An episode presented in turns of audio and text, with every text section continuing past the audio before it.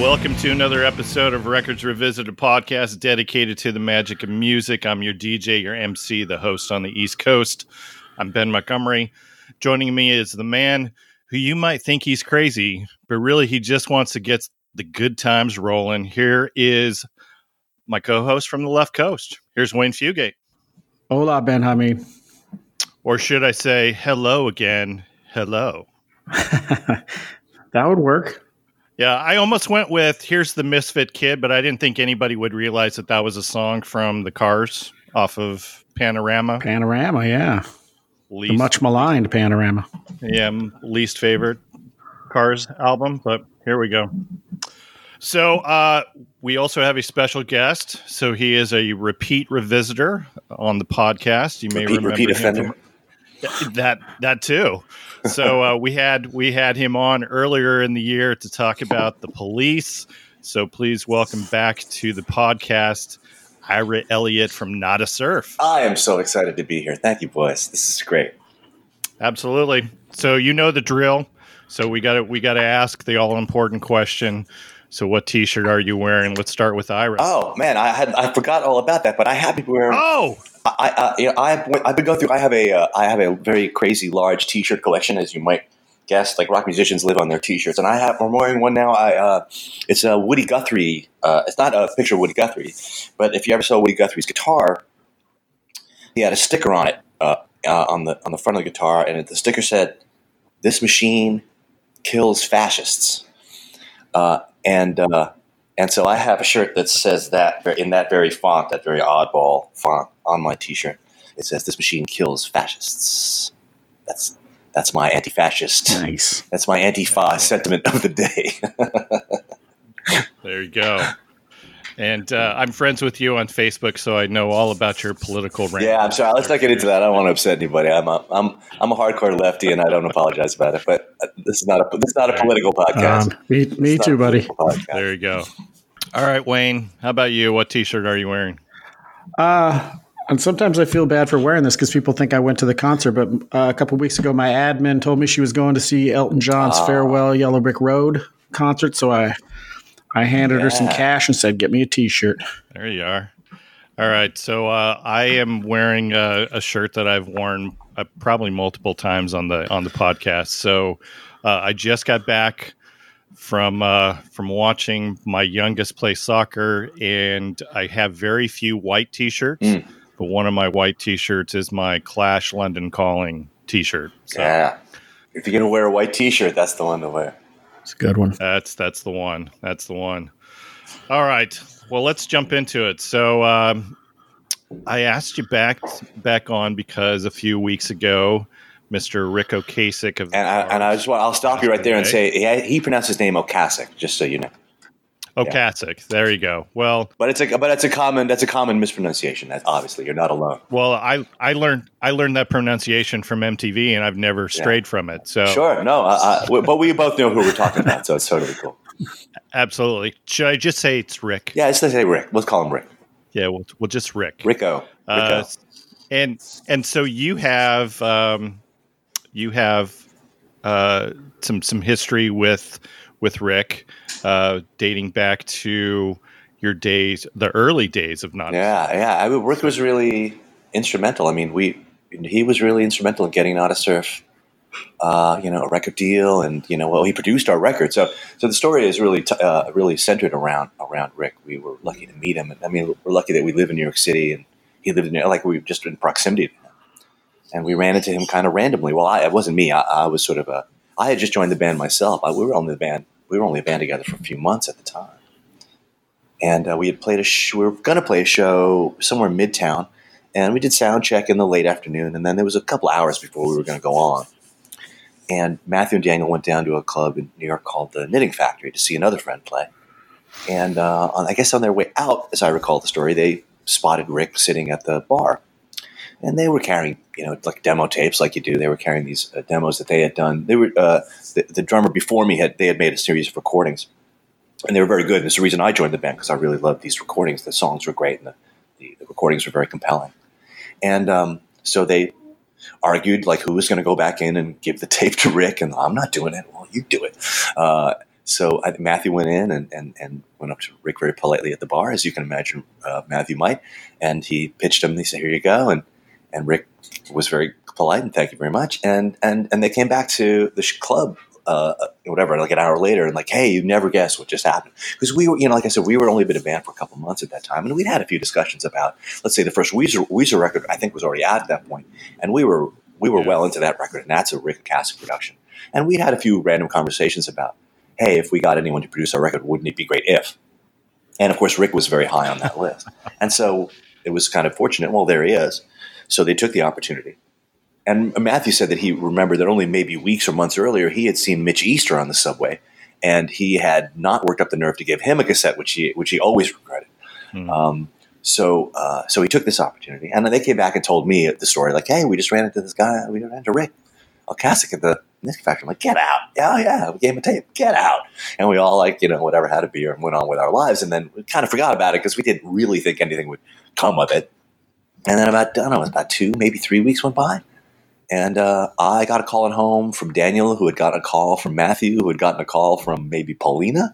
Uh, and they tracked us down and they, they you know, they, they liked it. And they, uh, and they, yeah, so it began, it began this sort of, uh, this uh, relationship with him, which was, uh, was, uh, uh, Yeah, it was. It happened all very quickly. You know, this was maybe in the middle of the year, let's say June, July, uh, somewhere in there. And we looked around at other labels, but by December, we were uh, December first, I think it was. We were in, in Electric Lady stu- uh, Studios here in New York with Ric and at the helm, and uh, making our first record with him. And we had all of two weeks to finish it. we did. We did the basics in uh, three days: Saturday, Friday, Saturday, Sunday, Monday. We did all the. We just cut all the tracks. And then that first week was done, you know, some overdubs, guitar, a lot of guitar overdubs, uh, some bass fixes, minimal stuff. And then the second week was all just mixing and we were done. And Ric was a, a, a really, uh, you know, intimidating, wow. at first, very intimidating character. He's Ric Ocasek, you know, he's like, he was like, he seemed like he was six seven. He was like, he was probably about six, by my height, like six three, six four, something like that. But, you know, his whole demeanor is very, you know, black, gaunt, you know, this sort of dark prince character. So, and he was, you know, and he was Ric Ocasek from the Cars. So at first you're like, uh, but uh, your mouth goes dry. And then you realize what a sort of a really sweet, ultimate, like the kindest, most like, you know, encouraging, you know, if he liked you, he really liked you. And uh, so he was full of great wisdom and uh, gave us great advice. And lucky to have him produce that record. It was really amazing. And Paulina was super cool too. Yeah. Believe it or not. yeah. No, I can believe it. It was an amazing moment. Yeah. Uh, I mean, I, I don't even know how to follow yeah, it up. Yeah. Yeah. It, it was an amazing story. And, and, uh, and then it went on. For, and then yeah. he asked me sometime during that process, actually, he, he, he was, I guess he had already started thinking about making a, one of his solo records. I don't know how many he had at the time. Uh, but he made a solo record about a year or so later. We made a record called Troublizing, which I was, I played on about four tracks on that. Yeah.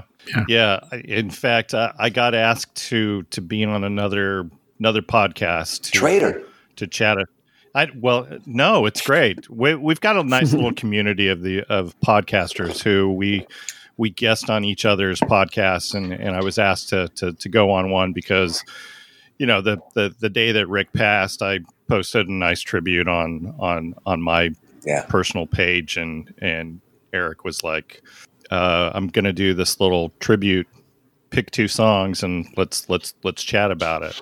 And I actually picked one of, one of the songs. I felt like I needed to pick a, a solo song and a car song. And so I, I picked Crashland Consequence, which I don't think you don't, you didn't, you didn't play on that one, right? At the, I, that doesn't, yeah, I don't think that doesn't ring a bell. I'm pretty sure I did yeah. not play that. I think that was one of those, I think Billy Corgan produced a couple tracks on that record. And that was some drummer. I don't know if it was, I don't know if it was the Pumpkins drummer or whether he was like in like, uh, you know, he might've been in uh, drug land at the time. I know there was some problems with that, Jim, uh, you know, that really famous drummer. Yeah, I can't J- think of J- Jimmy Chamberlain. Chamberlain. Yeah. yeah. I don't know if he Jimmy was like in or out at the time, but they had some, you know, Corgan had some hotshot drummer come in. Uh, I say that out of jealousy. yeah. Cor- Corgan's actually all over Crashland. So he even provides some, some backing vocals on that particular song. Yeah, so yeah. considering the, the Weezer album was all over the place yeah. and it was produced by Ric, and the fact that you, you all were also produced yeah. by Ric, did that have some bearing on you, you getting a little bit of that notoriety and getting some of that press and, and uh, people latching on to Popular? Uh, and- yeah, that was, well, I, that was definitely a part of the story. And Uh, and in, at the time, we went through, I don't know if it was the first, really, the first couple of years of our career, we kind of had to fight a bit of a we're not Weezer kind of thing. There was like, there was a right. lot, there was a lot of like, you know, people like to generalize, and the fact that A, with same producer, B, there was a sort of um, uh, a uh, um, quality, a, a uh, what's the what's the word I'm looking for? Like, uh, you know, uh, there's a novelty quality about, let's say, the Sweater Song, which also starts with talking, as does yep. Popular, which starts with sort of just talking. So they both have a kind of novelty quality to yep. them. They're a little left of center, and also there was the simple fact that Matthew does not is not physically unlike uh, Rivers. Like, they sort of look like they could be related. They're sort of, you know, nerdy dudes. At the time, Matthew was wearing Matthew wore glasses because he had to read the lyrics to Popular off a piece of paper because he hadn't quite learned them yet. So in the video, he plays the right. sort of teacher with the funky glass, with the, you know, horn rim glasses and the, you know, suit with the patches on the sleeves. There was a sort of a vague similarity between uh, their sort of bookish kind of characters. So it was easy to draw this line between Nada Surf and mm-hmm. and uh, and Weezer, which was fine to some degree because we loved Weezer. We were big Weezer fans, so we didn't mind being paired with them. We just didn't want to be like, oh, Weezer wannabe. That's that was kind of a little hurtful. So, uh, but you know, whatever. You got to take what you get. And uh, I think we we you know eventually moved beyond that. But it, it did haunt us for a while. And it's funny how like their second record and our second record both were kind of like buried, but really beloved by their fans. We had that same kind of, our sophomore effort was very similar in that regard. I always feel there's been points in our career where I like, man, we're just we're just following. There was a point not too long ago where a friend of mine was in like Philly, and he he saw there was some cover bands playing. He said, "Oh, there's a Nada Surf cover band playing." I'm like, "What?" He sent me the thing, and like they were like, "Dude, how they were called?" That's something off our first record. I can't remember, uh, but uh, this is clearly a Nada Surf cover band. And I'm looking at the thing, and they were actually opening for a Weezer cover band. I'm like, "Ah, we can't win, see."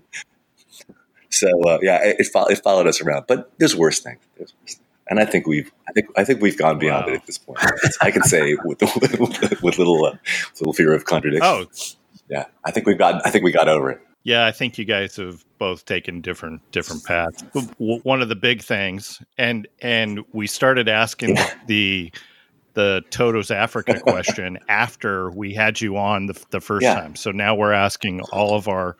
all of our guests. Oh, sure. Oh, I'd love to weigh in on this one. Their opinion of Toto's Africa. So, okay, sure, sure. Oh, oh, we will. We'll ask you in just a moment. But, but I, but I feel like Weezer kind of got a yeah. little second breath um, from that that goofiness, and I, I think that there's they're now cool again for like teenagers, because I felt like for the while Weezer wasn't all that cool. Yeah, I think people are. Wasn't there a Saturday Night Live sketch where like people, at, you know, friends at a dinner table, oh, yeah. and they break out into an argument about what's the what's the best Weezer record? Are you crazy? Uh, yeah, I think there's, you know, that's with this sort of longevity and this sort of cultural, you know, when everyone knows you, you're also gonna get haters like, oh, you know, this one's not as good as that.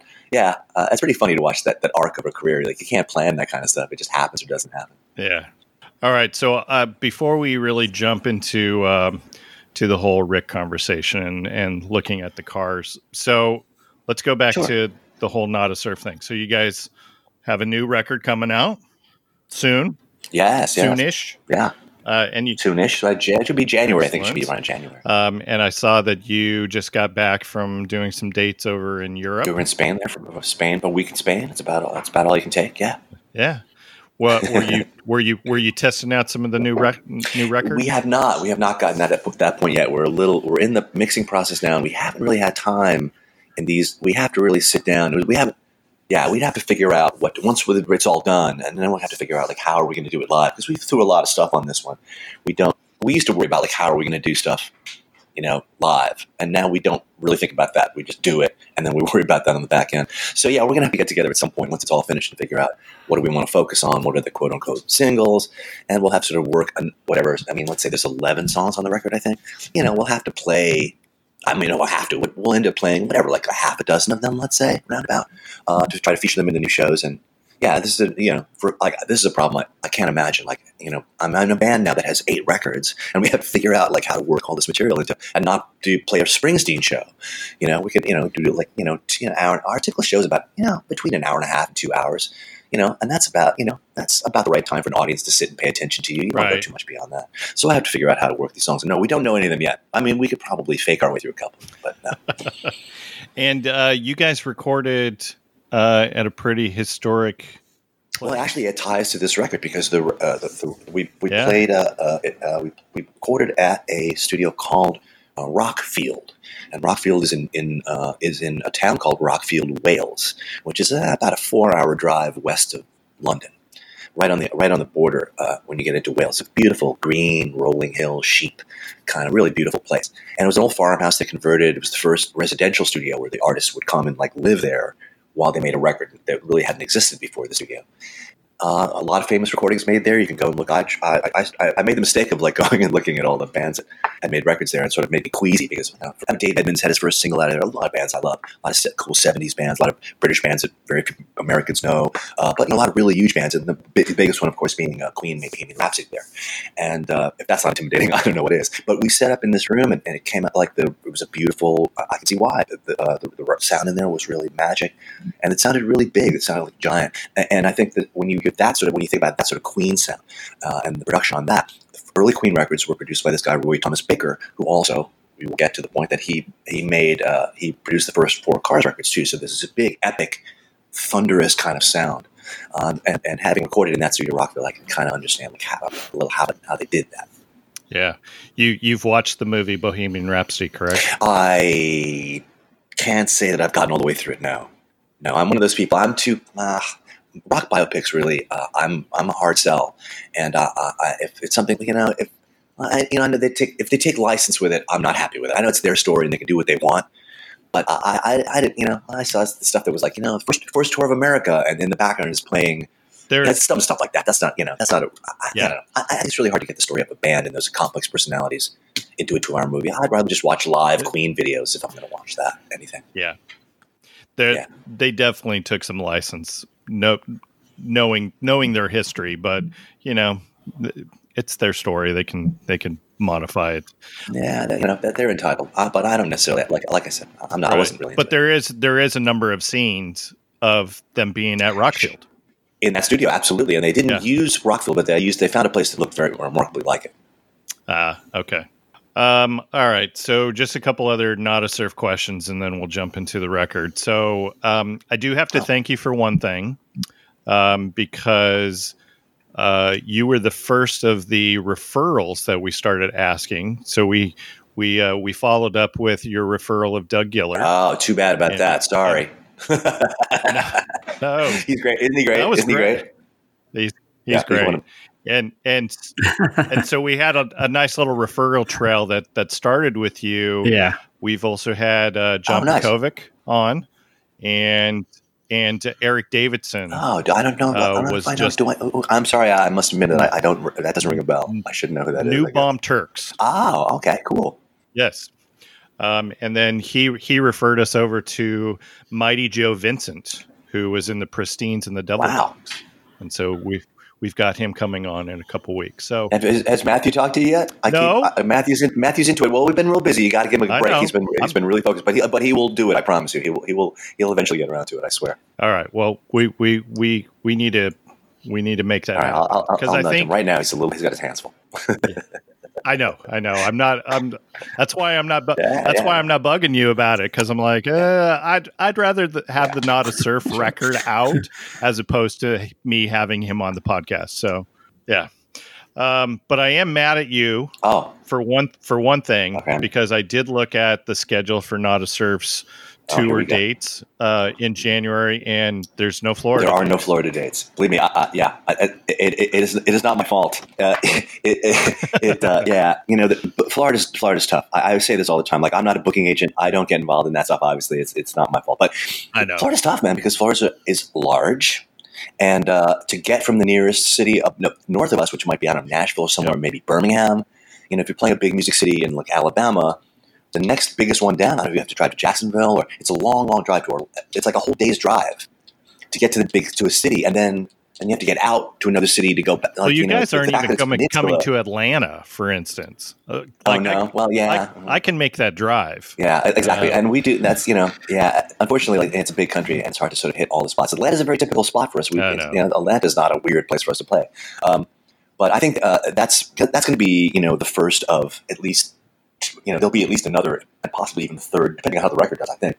There'll definitely be a second run that that'll hit a lot of cities that are not. I mean, I don't know if Chicago's okay. on that on that run either. I think we, we saw it on the upper West Coast, like Vancouver, and come down in a big horseshoe shape, like through down through Texas, down you know down the West Coast through Texas, and up the East Coast, up into like New York, Boston.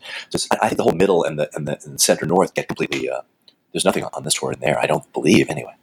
Yeah. But all in time. All in time. And last episode that you were on with us, you wore the Bambi Kino shirt. And uh, Bambi Kino got together for a couple shows this summer, and you posted on Facebook about a little special guest that you had join you for a few songs. Oh, so we you know we don't do we don't do many shows, but this one we did at a private club in uh, in Midtown Manhattan, uh, like an artist club. We had some friends there, and we played there before. And this, you know, you never know. Like they keep talking about, oh yeah, you know, Paul McCartney is a member of this club. We're going to invite him to the show. We're like, yeah, yeah, Paul McCartney's going to come and see a Beatles cover band, right? That's going to happen. But, you know, we have like Dave Johansen showed up once and he did a number. You know, some, you never know, um, which was pretty thrilling. And uh, this time we were about to go on stage and someone walks into the room and goes, oh, by the way, Bill Murray is here. And we're like, yeah, right. Bill Murray is here. Yeah. He walked in and said, where's the Hamburg band? And sure as shooting, like we got on stage and there's frumpy Bill Murray, like having the time of his life. He went nuts. He had a, he, he cut a rug, my friend. It was outrageous. And he kept, you know, he's like, he's exactly what you would have expected. Like, you know, literally like there's women sitting against the, on a chair against the wall. He would just go and like, come on, and grab it by the hand and like, come on, dance with me, twisting the night away. He had a, he had a scream. He's a party animal. There's no doubt about it. And it was crazy. That's awesome. And he, pl- did he sing a couple songs with he you did, guys? No, he did. We were thinking about maybe we should offer him a song, but we just kind of did what we did. And then as the night drew, as the night went on, I, I caught a little video of him because it was a sort of a jam band thing that happened after that. And so uh, he was sort of playing tambourine off to the side of the stage, and and he looked over at me at one point, at, you know, between songs, and he goes, "Do you know Gloria?" I'm like, "Do I know Gloria? Give me a break." That's you know, for a drummer, that's nothing.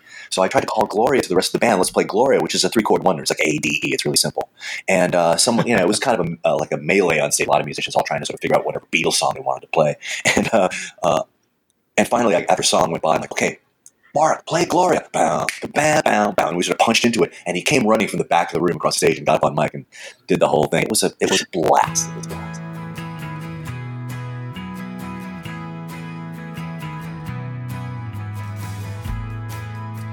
And sometimes technology lets us down. Unfortunately, Ira had some issues with some buffering on his internet. So we stopped the conversation and used our backup method of conversing. So without further ado, we jumped right back into the conversation. You will see a little bit difference in the audio output. However, the content itself is spot on. Let's get back to it. So, so Ira... The question yeah. I gotta I gotta throw out to you, because we started asking this question right after we, we had you on previously. Yeah. So Toto's mm-hmm. Africa, good or bad song? Oh well, if I have to pick black or white, I have to say good. It's got it's not per, it's flawed. There's no question about it. But uh, I grew, you know, I was a child of the seventies, so to me, Toto, that song was just one. Uh, it was like it was like you know, in the atmosphere. So I liked it, and, and I wasn't critical about it. I think later, as I listened to it thousands of times, I think uh, I became a little more critical of it. And of course, there was a lot of you know, uh, there was a lot of internet takedowns, like you know, dissections of why the song is so ridiculous or meaningless, and it doesn't have a lot in terms of uh, meaning. It doesn't have any depth, let's say. But I don't. Yeah, but I don't hold that against the song. I think the song has two great things in its uh, to its advantage. One is the fantastic feel, and that's Jeff Porcaro hard at work, and um, and that and the and the harmony arrangement, the vocal harmony arrangement, that's just golden. It's like you know, it's like the vocals on like you know Peg, you know by Steely Dan. This is like wall of like you know beautiful vocals in the background. Uh, you know, it's undeniable. It's a it's a really strong hook. You know, is it a, is it a great song? Uh. No, I don't think it's a great song, but it's certainly a catchy song, and that's it's you know that's why it's golden. That's you know that's why it, that's why it's paying you know that's why it's paying the bills over at uh, at uh, Steve Lukather's house. Absolutely. Absolutely. And, and, uh, you were telling me that, uh, your, your favorite cover of it isn't Weezer's. Yeah. First I was, I was unsure when I heard that. I'm like, mm, it sounds a little stiff. I think I saw them do it on T V. They were like live on T V doing it. And they, because the song is so, it's not easy to do that song. It's very precise. You can't sort of rock your way through it. It's got to be done very, particularly all the singing. So I saw, when I saw them do it live on T V, I thought they seemed a little mannered and they seemed uncomfortable. I wasn't sure, like, did they do this because they wanted to do it, or were they, did someone, you know, what, what was this about? And then when I heard the covers record all the way through, I was very impressed with it. I thought it's really good. Um, and I've come to like it, but no, my, my favorite version is those two guys in the pizza place. Yeah. You know that one? Have we talked about that? Yeah. I love that version. Just, it's very simple. And when the two guys do the two-part harmony, there's two-part harmony reaching up to the choruses, it sounds like there's four people somehow. It's just really incredible. Yeah, I hope those two guys actually made some money off of that particular video, because I, I wanted them. I wanted them to open for Nada Surf. I pitched that to, to our management. I'm like, it'll be, let's get these two guys, like, you know, two guitars and set up, get, you know, in, off. It would be great to have those guys open. I think it'd be so entertaining. That would be awesome. That would be so. Yeah. That, that would be something that uh, would be a nice little memory for a couple guys who uh, yeah. do do covers at a pizza place, right? Yeah, yeah. That's right. That would be a great opening act, like just covers. Like, you know, I don't need to, we don't need to have some other indie rock band open for us. It's a cover band. That's entertaining. I invited you to come on this because uh, I figured, with your history of of uh, being around Ric, that. Uh, We've wanted to do this particular episode for, for some time and just hadn't had the right time. And this felt like the right time for us to, to finally put out the the episode talking about the Cars' debut record. So this was released on June sixth of nineteen seventy-eight, peaked at number eighteen on the Billboard two hundred chart in March of nineteen seventy-nine. However, the album remained on the album chart for one hundred thirty-nine weeks. And so for nineteen seventy-nine, even though it only peaked at number eighteen, it was ranked number four on Billboard's top albums of the year, just for overall sales. Just keep, just right. kind of marinate on that a little bit, because it came yeah. out in June of seventy-eight, but it was on nineteen seventy-nine's top albums of the year. Right. You know, it was kind of, I guess it was kind of a slow burn, like the songs getting on the radio and people getting into it. It must have been like a wave of like, wow, what is this thing? Yeah. Yeah. Yeah. I don't know exactly when I bought it myself. Obviously, I bought that record at this, at that moment. I was in seventy-eight. I was fifteen. So I was like ripe for a band, like, you know, as a young drummer, you know, and sort of like a, getting into like the new wave stuff. Like, this record was right up. I think I bought that and whatever, the Joe Jackson record, you know, probably all these records right in that period. So uh, incredibly uh, uh, um, influential on, on me. Yeah. Uh, was this the first record that you bought of the Cars? Oh yeah, no, I bought the first. Yeah, I bought them as they came out. I bought the first two as they came out. Uh, yeah.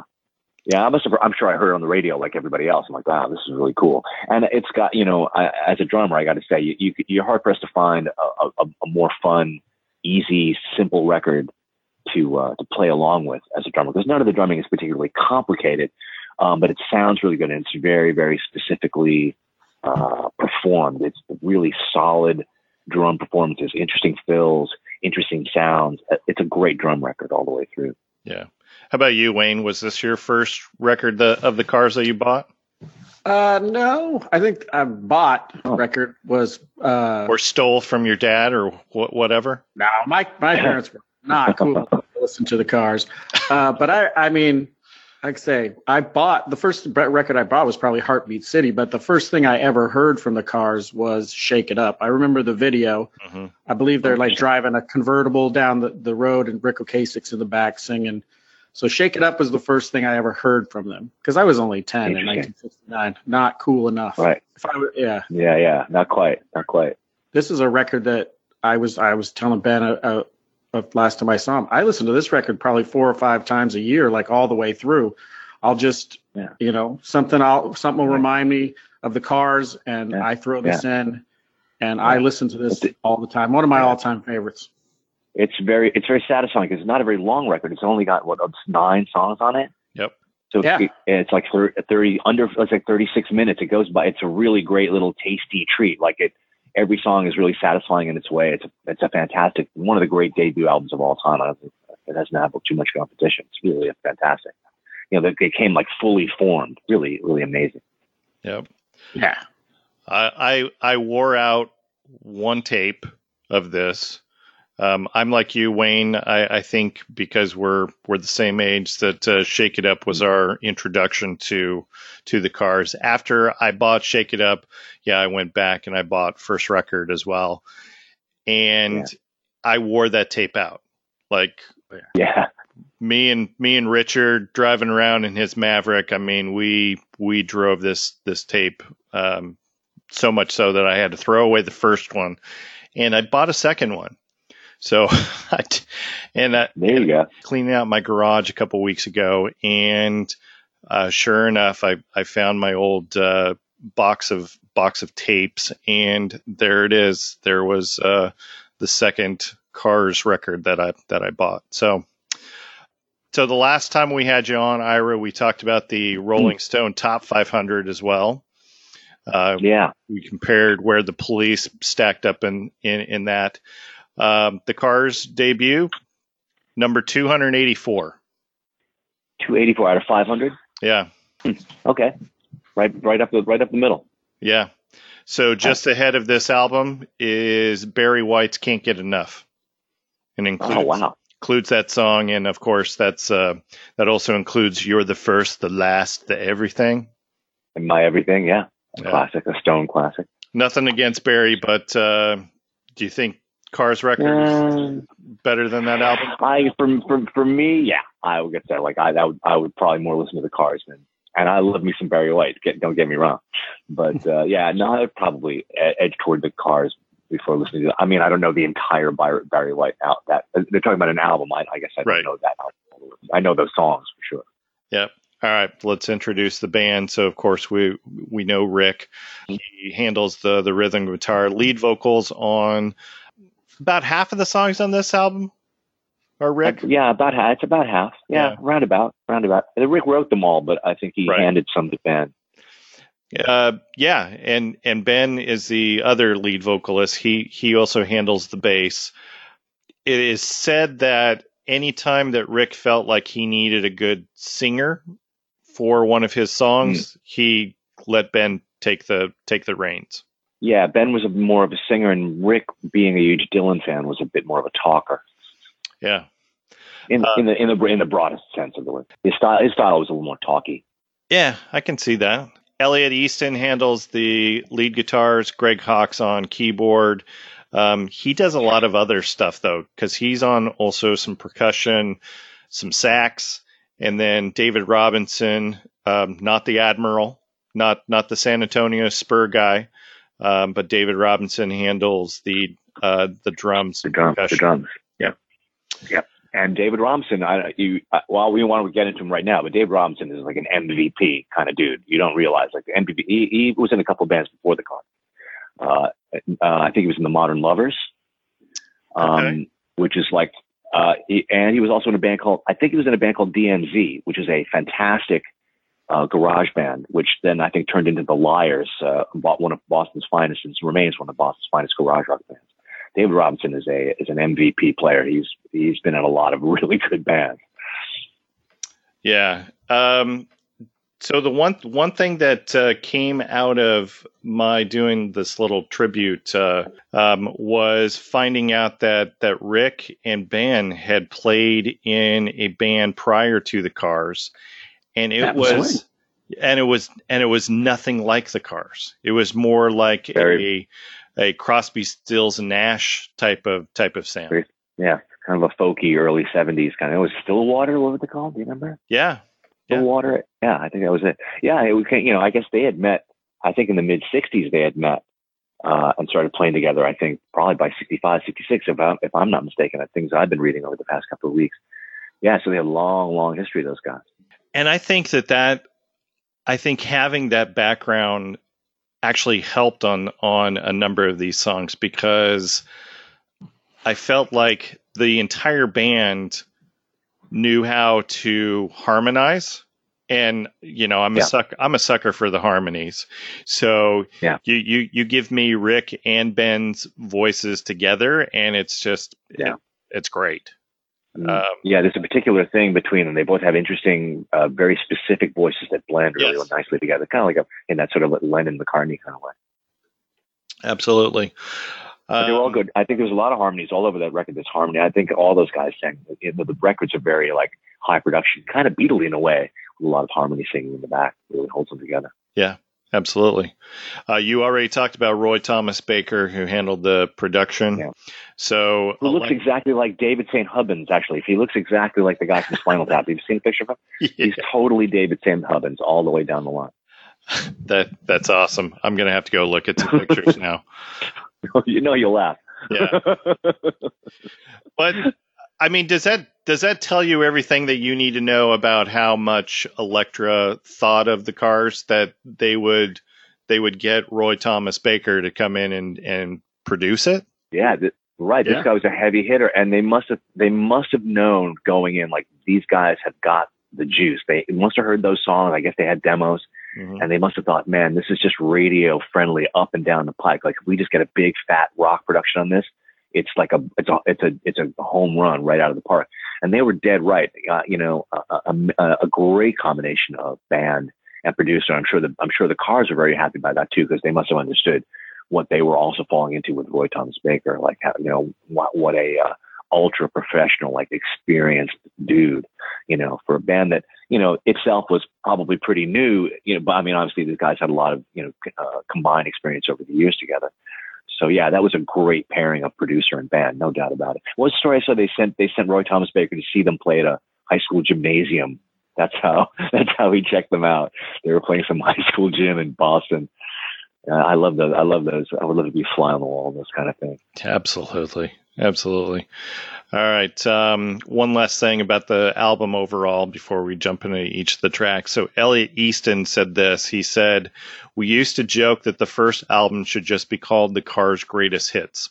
We knew that a lot of great bands fall through the cracks, but we were getting enough feedback from people we, we respected to know that we were on the right track." So yeah, fair, fair yeah. enough, because this, this record is solid. I can honestly say that there's only one song that I don't like, and we'll we'll we'll chat about that. Um, I bet I know what it is. Uh-huh. Yeah. I think I think collectively we uh, we feel the same way. Yeah, I think we that. might. Yeah. Yeah. Yeah, yeah, yeah. All right. So just as a reminder, as we go through track by track, so our scoring is based off a number of songs on the record. So our top song is going to get nine points based off of uh, that. There's how many how many songs on the record, Wayne? Uh, only nine. Only nine. Only nine. So here we go. Let's uh, let's jump into it. Here's the first track. Here is Good Times Roll.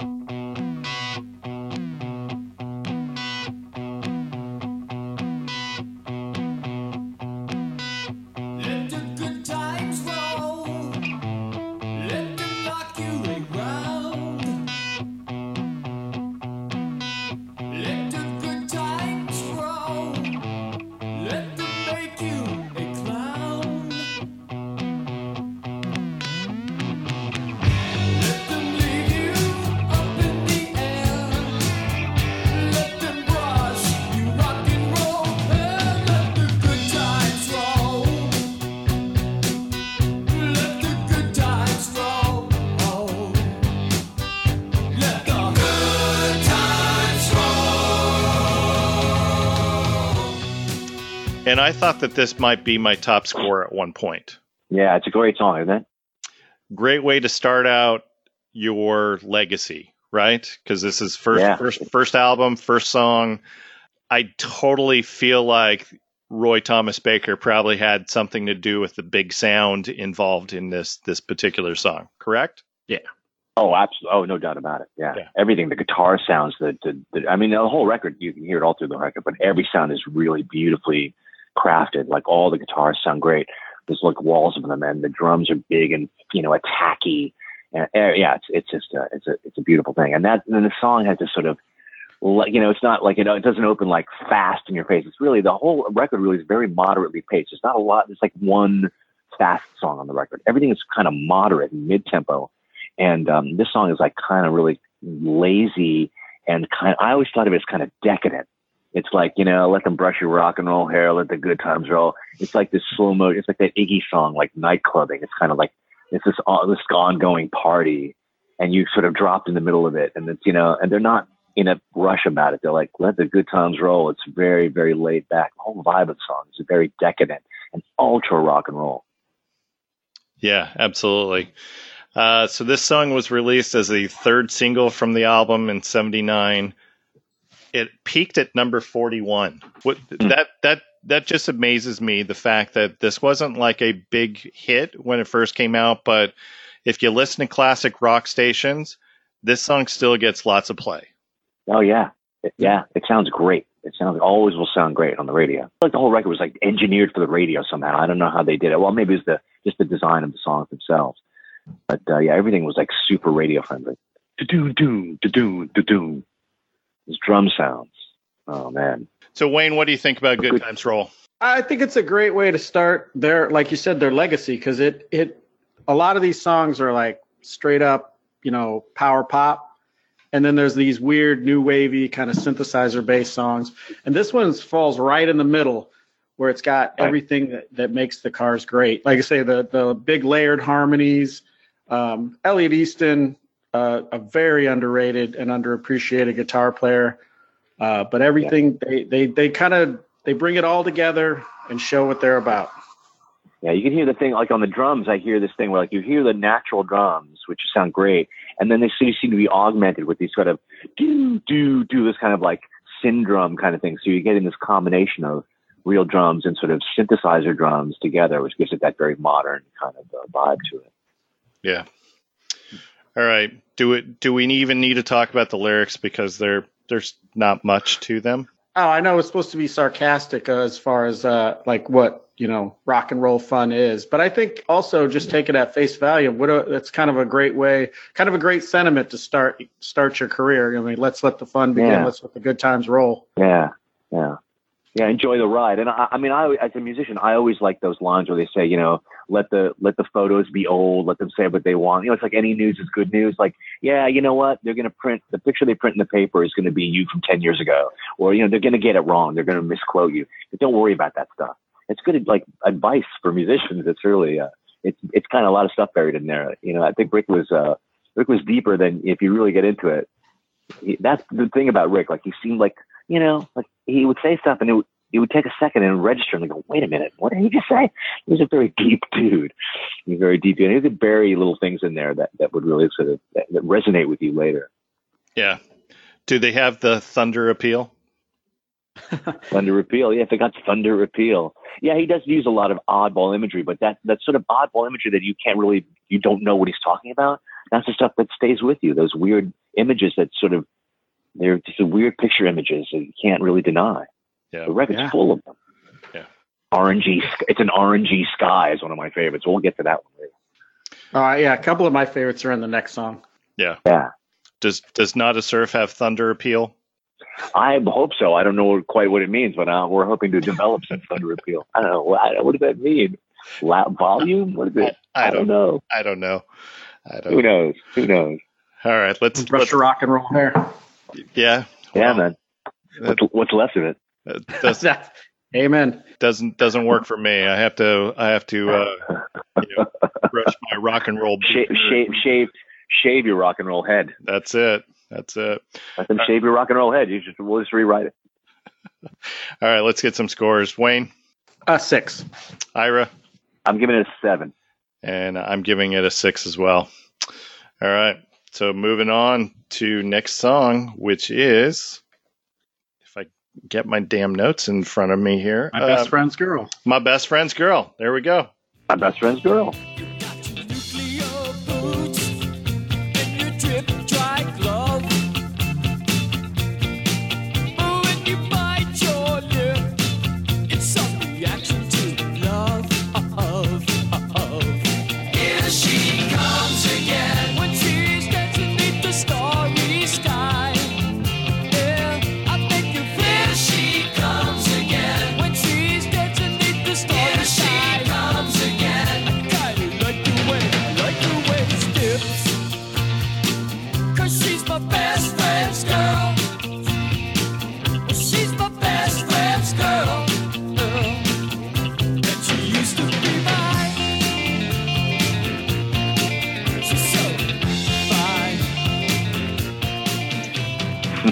So, album's second single. This also peaked at number thirty-five on the Hot one hundred. So, again, going back to what I was saying of didn't really do much on the charts back in the day, but still is still is known. And yep. So my twenty-year-old, for instance, so this this this tells you what lasting power this particular song has. My twenty-year-old helps me with the sound clips. And so I gave him the list of sound clips that he needed to do for this episode. And I said, you're going to love this record. Because a couple weeks ago, I had him, I had him do the sound clips for the the Bon Iver episode, and he after that mm-hmm. was done, he was like, "There's some really weird songs on this, Dad." for, for this one, so I, I tell him, I'm like, "You're gonna love this," and he and so he starts listening to the, the album, and he goes, "I already know this album, Dad." Yeah, like who? Uh, yeah, I've heard this for years. What I know. He, this guy. he he knows yeah. My best friend's girl. So as soon as that came on, he's singing along with it. I'm like, oh, I did yeah. something right as a father. Yeah. uh, all right. So uh, what do you guys have to say about My Best Friend's Girl? Well, the first thing is uh, it should be My Ex Best Friend's Girl because he violated the bro code. But that aside, uh, this has a, this has a great. Uh, like almost like sixties girl group uh, sound to it. Like the it's got a real vintage guitar and all those harmonies. It's I, it's like right along the lines of My Boyfriend's Back kind of a thing, where with this great early rock and roll kind of feel to it, and even like yeah, say, I, I, yeah, yeah, like Chet. You know, I could just like I say it's got a kind of a, almost like a rockabilly tinge to it in there, but uh, just a great sing along, snap your fingers. I mean, it starts out. You know, with that great riff, uh, that single note riff, and then the, the hand claps to bring it all to get yeah. it all started. Right. Yeah. To me, that I like this. To me, like I, I always hear Beatles stuff. But to me, the hand claps are all like, which also like the Beatles use like that's like oh yeah, I tell you something. I think you learn. Like, there's a little bit of that in there, and there's like even at the very end of the song, this is at the fade. Rick does a yeah yeah yeah. Yeah, mm-hmm. yeah, yeah. It's fair. He's, he's calling them out a little bit. And there's a lot of Beatles stuff. The next song has a lot of Beatles stuff in it. But this one is, you know, and that you hear in this one, the, um, I think Rick referred to it as his clicky guitar. You really hear it very clearly here. The, he had a guitar that had a lot of uh, very, a very bright attack to it, which cut right through everything. You, you hear it all through this track. It holds everything together. And then beautiful, like there's a kind of country-ish, like bead bender, chicken pickin' guitar solo. Which they made, somehow they made that work. Like a, no new wave band would think to put like a kind of a country guitar solo in there, you know, really weird. And but a fantastic combination. I always like the line, like, doesn't know the real surprise. What is the real surprise? I don't see, I don't think his best friend's girl is actually a girl, but that's just mine.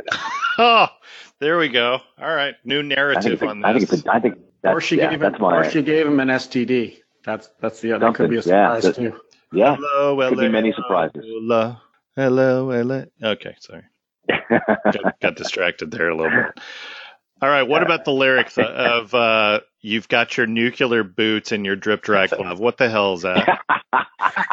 Yeah, those are great. God. They just create a, this, this this image in your mind. This I mean, these bright boots and these long, like, you know, elbow-length gloves. It just yeah.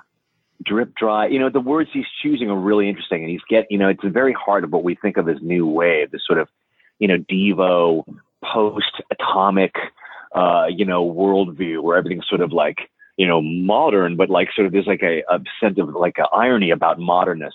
So drip dry, drip dry. That's such like a fifties Mad Men thing to say. Nuclear boots. I mean, that sounds like something out of Benny and the Jets. You know, this sort of like glam rock thing. He's throwing a lot of stuff at you, and he's very few simple word images, and it just creates a fantastic, like you, you know, you know what these guys are about. These are the the, the, the objects, the the the, the, play, the things they're talking about. You know, sort of set this like how you viewed the Cars and what their place was, like what they were, you know, how ah, it's amazing, you know, what a few words here and there can do. I love that those words come, even though I have no idea. Yeah, I have no idea what that is either. We've already talked, you've already talked about the Beatles. You've already talked about, uh, is it the Chiffons? My Boyfriend's Back. That's the one I exactly. know. Exactly. Yeah. Yeah. So yeah, exactly. Is, is there a little Elvis homage here as well? Because he's talking about the, uh, He doesn't say blue suede. He says with oh. your suede blue eyes. Oh, interesting. Yeah, I never thought about that. That I love suede blue eyes is also a fantastic. Oh yeah, beautiful, yeah. compelling word for comedy. You can't get that out of your head. Yeah. yeah. Is there an Elvis thing? Yeah, maybe you're right. He flipped some Elvis in there. I don't know. Or Chet Perkins. Or that. Yeah. Or a little Chet. Yeah, yeah, probably. I can see I can you see a Carl, Carl, Carl, Carl Perkins. Carl Perkins. That's, what, Carl that's Perkins. what I mean. Who's Chet Perkins? Isn't that like the Animal um, Kingdom I think he's guy? More, I think he's Uh, I think he's a think of Chet, Chet, producer. Think of Chet Atkins. Chet Atkins, just there you a go. guitar player. I'll probably com- yeah, combine two old uh, fifties guitar players. Yeah, yeah, yeah, yeah, exactly. All right. Anything else on My Best Friend's Girl? No, I think you should just we should just hear it. All right, there we go. We should just stop. Right. All right. That's, let's let's get some scores. So I'm giving this a seven, and then oh. Wayne. I also gave it a seven. And then Ira. Oh, you guys are right on the same. You guys are on the same. You know, I, I for some reason I'm looking at my list now. And for some reason, I, I rated this the highest one. I'm getting a straight nine. There you go. I love this damn song. Uh, I think it's like a quintessential Cars song. You know, and I texted I texted Wayne uh, yesterday, and I said, you know, my my top five are interchangeable. Yeah, it's really tough on this record. Everything is really good. There's like two that kind of are are like you know one of these things. Two of these things are not like the other. Right. But everything else is super super strong. Yep. It's hard to really sort of say which is, you know, is this better than just what I needed or vice versa? It's really, you really can't really say. Yep. But I gave this one a nine. Cool. All right. Leads us up to Just What I Needed. I don't mind you hanging out and talking in your sleep. Doesn't matter where you've been, as long as it was deep. Yeah. Always knew it well, and you look so fancy, I can tell. I don't mind you hanging out and talking in your sleep. I guess you're just what I needed. Just what I needed. I needed someone to feed. I guess you're just what I needed. Just what I needed. I needed someone to please. And this was the first single released by the band, um, and it was released as a single prior to the release of the album. Uh, that was backed with um, I'm in Touch with Your World, which we'll, we'll chat about here in a moment. Uh, song peaked at number twenty-seven in the U S, number seventeen in the U K. So again, not super high charting, but uh, definitely a legacy song. And I may Bye. have given this my top score, but since this episode is a tribute of sorts to Rick, I can't give my top score to a song that Benjamin sings. Um, ah. But it's worthy of my top song, though, I think. Yeah, and I'm a Ric Ocasek guy. I think his voice is, uh, like Ira described earlier, it's unique. It doesn't, nobody sounds like Ric Ocasek. It's just, it's a little oh. weird, but it's just super cool weird. I mean, and this, he just had that. You know, that tall figure with the shaggy hair and the, you know, yeah. skinny tie and those glasses that looked like they were shielding you from something right. that he didn't want he liked to, to wear those. He liked to wear those sort of suits that the shoulders were way too big, so it made him look especially like he was kind of swimming, like, you know, David Byrne in the giant yeah. suit. He would wear these like in the fifties things with giant padded shoulders. Fantastic. Yeah. Yeah. Uh, but I this is my favorite song. I could, I mean, and it just starts out so strong with those. He's got that single note. Uh, going and then those drum crashes, like first it's just one, oh. and then it's double time, and it just has this powerful feel to get started. And yeah. and it and I I think I don't know if it's just me, but it seems like the best bass stuff is always on a song that Benjamin Orr sings, because once this the bass is really prominent in this early, and it's phenomenal. And I and this is a song that I don't, you know, was one of the ones like you had mentioned earlier. Ric Ocasek couldn't do this song because it has this big, sexy kind of confidence that's that's obviously paper thin based on the lyrics, but only Benjamin mm. Orr could have done this song. Uh, I mean, he it, Ric Ocasek couldn't. It just, like I say, it's got that, it's got this sexiness to it that that you can't deny. Yeah. And this right. is where they seamlessly, this is where they shine so brightly, is when Elliot Easton and Greg Hawkes just trade leads uh, between the keyboard and the guitar, and one of them will fall back and play behind the other one, and then next thing you know, like as it goes into the chorus or something, the keyboards will come up and the guitar will fall back, and then vice versa yeah. in the in the portions of the song, and just highlight. Just they just uh, that when they work like that, it's just amazing. Yeah, yeah, yeah. They they you usually have how the band really locks together. Every part is really very well considered. There's nothing kind of loose and spontaneous on this rock record. It's not like a you know. It, this record was very, very, everyone was really right on the right on the beam. This song is the song that that uh, put them on the map. So this this song first appeared on some Boston radio stations in the demo form, and one of the one of the D Js in in Boston started playing this, and apparently the calls just started pouring in where it became one of the station's most requested songs. And so with that, they got the deal with Elektra. You throw in Roy Thomas Baker on production, and uh, I think the rest is kind of history there. Yeah, yeah. Oh, yeah. Yeah, it's full of really interesting stuff. Like the, the opening that does that, you know, it, the beats on the four, and then it sort of does that four, and then bam, ba-dam. We, we are on Just What I Needed, right? Or yeah. we still on Best Friends yeah. Girl. Okay, yeah, okay, good. Yeah, there's that, you know, it's, it's the four, like it starts with this kind of thing that kind of fakes you out. When you have just a big one, any one big strong beat, people's ear tends to hear it as the one. Bam. Oh, that must be the downbeat. And then the down, you realize the downbeat is actually the four. One, two, three, four. One, two, mm. three, four. One, two, three, four, and four, and. And then it falls in. It's a fantastic trick right from the very beginning. It really kind of catches you off a little bit off guard.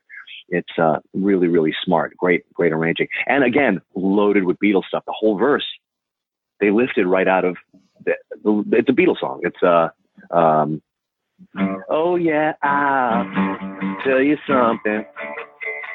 I think you'll understand. I don't mind you coming here. Wasting all my time. It's exactly the same key and the same chord progression. G, D, E minor, B. It's, uh, it's, uh, it's I Want to Hold Your Hand. Uh, recast. It's really interesting. Really interesting.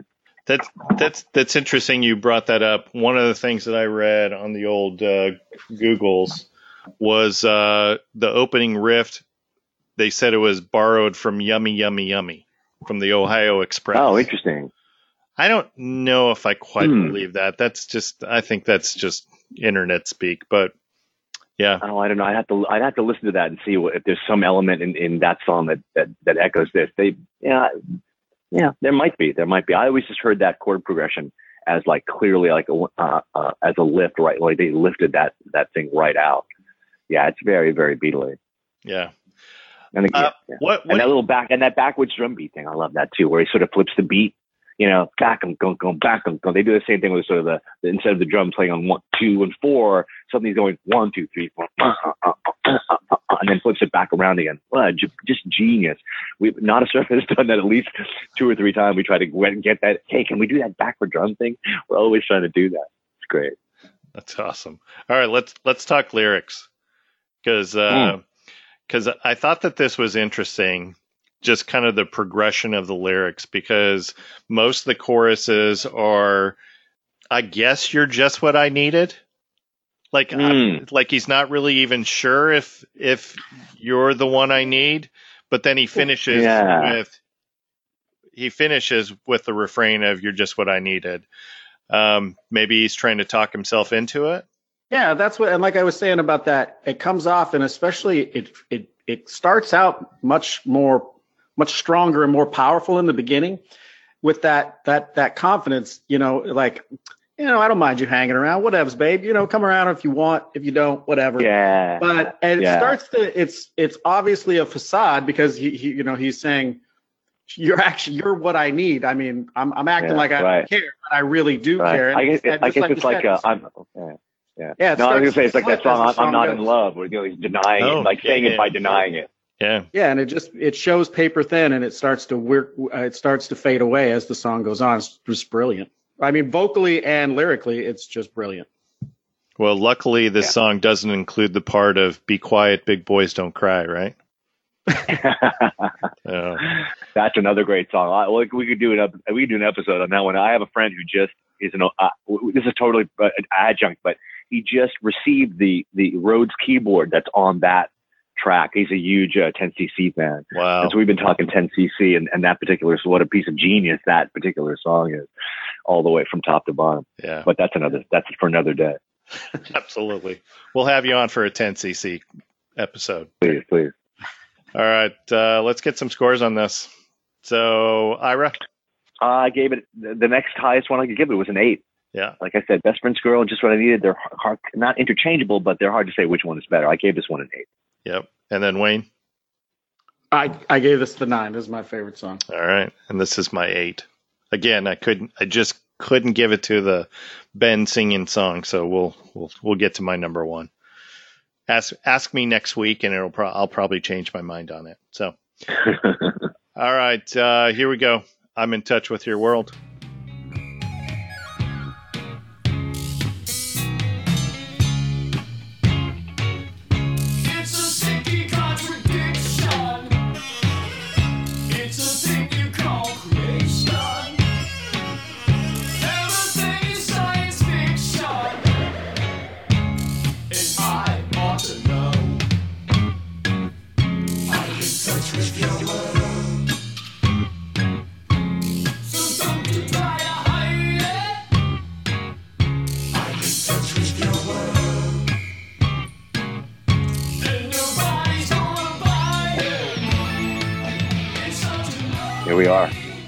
So many sound effects used in this song. Whistles. I think I heard the, the glass breaking keyboard noise. You know, I can I can to- I can totally yeah. tell that uh, yeah. you know uh, Hawks was uh, definitely playing around with all the, the, the cool little yeah. middies that are that were on his his computer. Yeah. Um, yeah.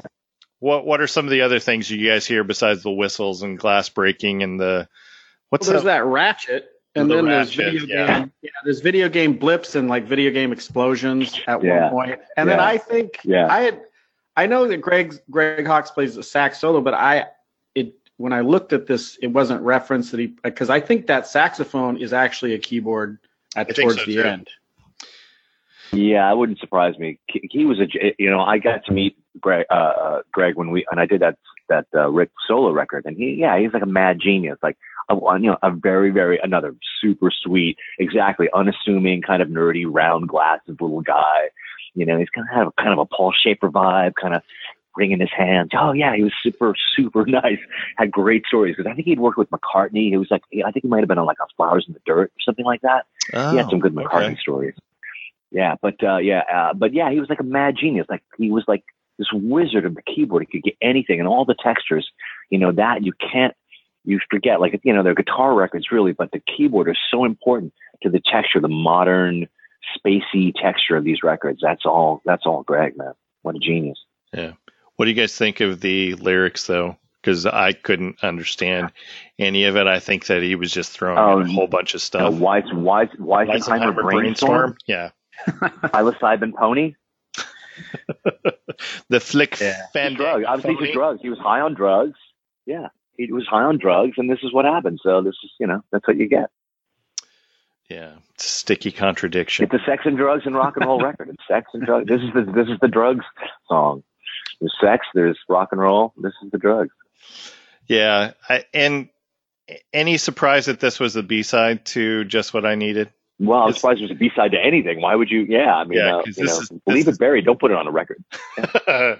that's that's exactly how I feel. I'm like, uh, leave it as yeah. a B-side and we'll call it good. Yeah, yeah. It's aggressive. It's aggressively strange. Like it's super. Yeah, it's new wave in like the maybe the, the, not the best sense of the word. Like it is played on all these sort of new wave, you know, quirky tropes. Um, yeah, I guess they can't all be winners. I guess you know. You have like, well, we have like seven insanely great songs. What else do we have on this record? Oh, this one's okay.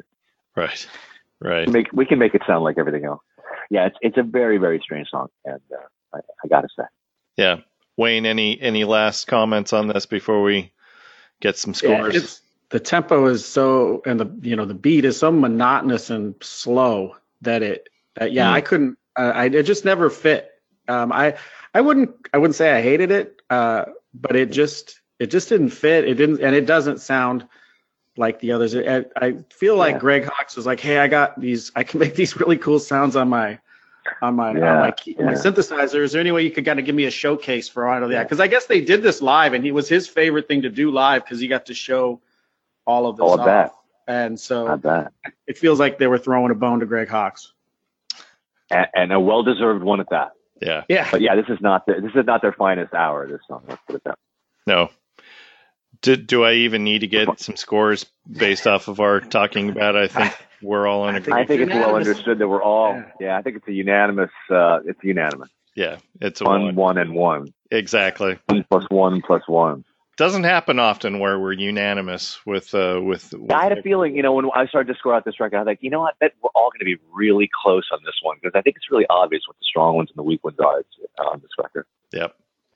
All right, let's move on to "Don't You Stop."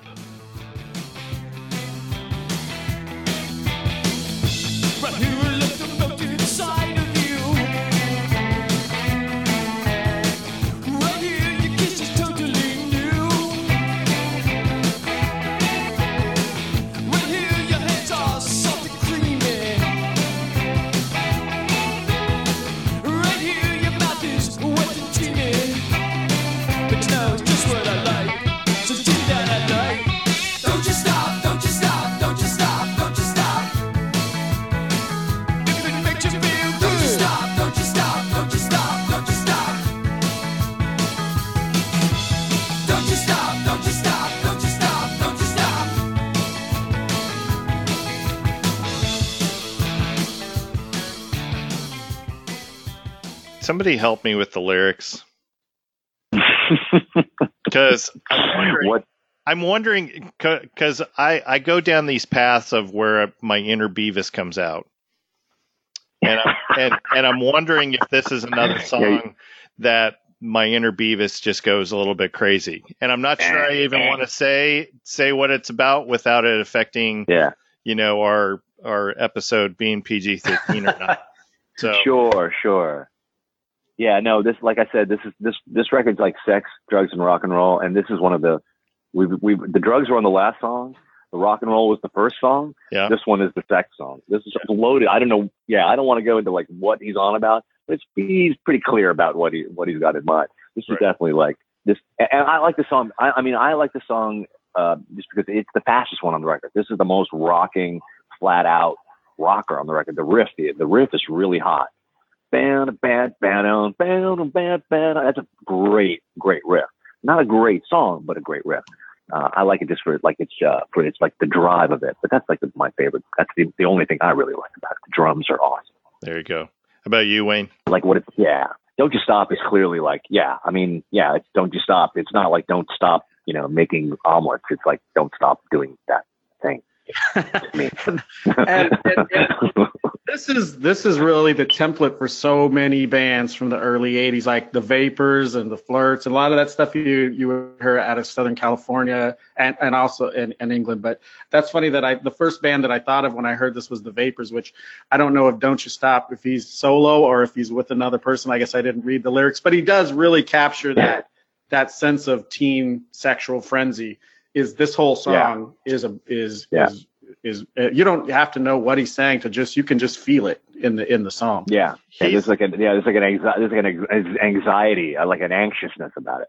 Yeah, he's not turning Japanese on this one because the lyric of your long black hair it tickles my skin. So there's somebody yeah. else involved in in in this pleasure. Yeah. So it's not yeah. Yeah. not a solo yeah. job, Wayne. Yeah, yeah. No, it's a, it's a, it's a very very uh, it's a I, I, I like I like the song. I really do. There's a part of it. I I, I just love the riff. I think the riff, and they do that same thing again where they sort of do this trick where you're not quite sure where the da, ba, ba, they sort of put the access in a in a weird place in the bar, and it kind of throws you off, and then it sort of falls back in on the one. It's really another great. They were really good with that. Their, their arrangements were really interesting because it made even songs that were not that great. It made them interesting moment by moment. It kept you know pulling your ear through, even though. You know, maybe hung on something kind of flimsy, but uh, the, you know, the arrangement is really, really great. All right. Um, let's get some scores then, because I think we're going to be all over the place on this one. Um, I'm a, I'll, I'll, say I'm, I'll say I'm a four. A four? Okay. Wayne? Yeah. Five. It's a lot more gar- guitar driven, and and Ric Ocasek is my is is the vocalist I prefer, so it got extra. There you go. There you go. I gave it a two. It wasn't one of my favorites, but wow. So I still like it, but it just yeah. I had to compare it with some other songs. So, well, I gotta say that that the the, the chorus itself, the don't you, the sort of repetitive "Don't you stop, don't you stop, don't you stop," it's a little bit, a little annoying. I gotta say, there's something about that seems like it's not a strong hook. It's a well, it's a hook in that it's repetitive, but it's not a good mu- It's good, not a good melodic hook. I wouldn't grade it as a great melodic hook, but it's a great hook. Um, so I, you know, I, the song has weaknesses, but I think they were able to sort of hammer it into something, you know, barely listenable. It's not, it's not the great, you know, it's, it deserves a, a lower score. No doubt. It's, it's yeah. still better than Shooby Doo off of the next record. So, well, I might argue with you on that, but okay, fine.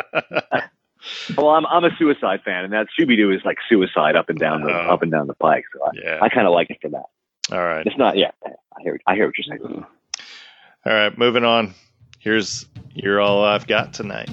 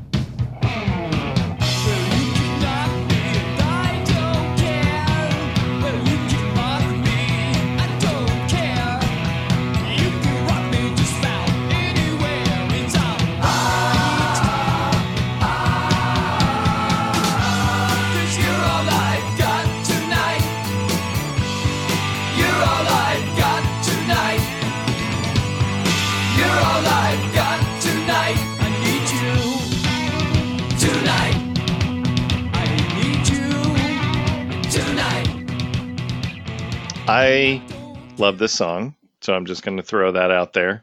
That uh, this would be my my top score, um, and of course because it's a it's a Ric song as well. So I'm giving a little little little kudos to to Ric as the the, the vocalist. I just love the beginning. This is this is a this is a headphone song. You have to listen to yeah. the song properly in headphones or where there are speakers that are aligned to actually take full advantage of the stereo mixing. I dig this song a lot. What do you guys guys have to say about You're All I've Got Tonight? This this to me is like Ric Ocasek's version of Just What I Needed, where he's not he's not confident or or sexy at all. It's very much, you know, you can hit me, you can abuse me, mock me, make fun of me. Uh, and I'll I'll take it because you're you're all I've got, and it ha- but but mm. musically, just like Just What I Needed, the guitar and the synthesizer are just weaving back and forth. The guitar has a little more distortion in this one, I feel like, than I hear on. It's usually fairly clean, but uh, the way they just go back, the, all the layered uh, harmonies, and then the the two the keyboard player and the guitar player just. just diving out in the front of the spotlight while the other one pangs back and then switching places. And then, like I say, it's almost like an alternate version of Just What I Needed without yeah. that bravado in it. And and do yeah. you say that because of the lyrics themselves? Yeah, yeah. It's like, you can, you can, what I think I wrote, so abuse me, mock me, uh, hurt me. Yeah. yeah, he's just like, he's yeah. making it clear that you can, like Benjamin Orr couldn't reduce himself to that. He's got this big presence and this big bassy, you know, traditional rock voice. And then this is a Ric Ocasek could only do song. Yeah, I see it as all, again, like I think the record is shot through with all this very decadent imagery. And this is, uh, again, very, I think it's full of sexual imagery. Uh, and obviously it's like, yeah, You're All Got Tonight. It's definitely there's, there's some sexual, uh, you know, frisson, frisson going on there. I think it's, it's similar, you know, it's funny. It's a little bit similar to uh, Good Times Roll. It's sort of the same kind of pulse, a little bit faster. But then there's, you know, again, sex, drugs, and rock and roll. I think in the last verse he says, "You can pump me, you can bump me." Now, bump me is that's a that's a drug reference right there. Right. I'm I'm sure of it. But uh, yeah, uh, so it's a very the songs are very sexy, because uh, they're loaded with sexual imagery. And that's one of the one of the uh, I think one of the great things about this record. It's it's a very it's, it's kind of erotic. You know, he's really it's a lot of sex in this in, on this record. It's really and for like a teenage boy, like for this rock and roll record to be loaded with all this, you know, wanting of girls and this, you know, all that desire, you know, and unfulfilled or fulfilled, you know, is really very powerful when you think about it. It's also got an amazing guitar solo on it. Yes. Yes. Agreed. All right. Should we get some scores? Anything else to add on this one? No, no, no. I, my notes just say sex, sex, sex. I mean, all right. I gave it an eight. All right. And then Ira. Wow. I gave it a five. Eight, eight. So I got up there. No, I gave it a five. All right. I really like this song a lot. I wish I, I wish I could also give it an eight, but I, I gave it a five. Yeah. And like I told you, for sentimental purposes, I gave it a nine. So, uh, good man. Yeah. All right. Next song. What do we got? Bye Bye Love. Oh, man. Involving all my energies until you visited. With your eyes of porcelain and a blue, they shot me in the sands. You think you're so illustrious, you call yourself intense.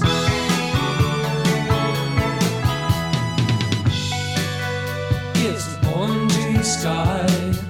Always it's some other guy. It's just a broken lullaby. Bye, bye love. Bye, bye love. Bye, bye love. What are the hid- hidden innuendos that he talks of?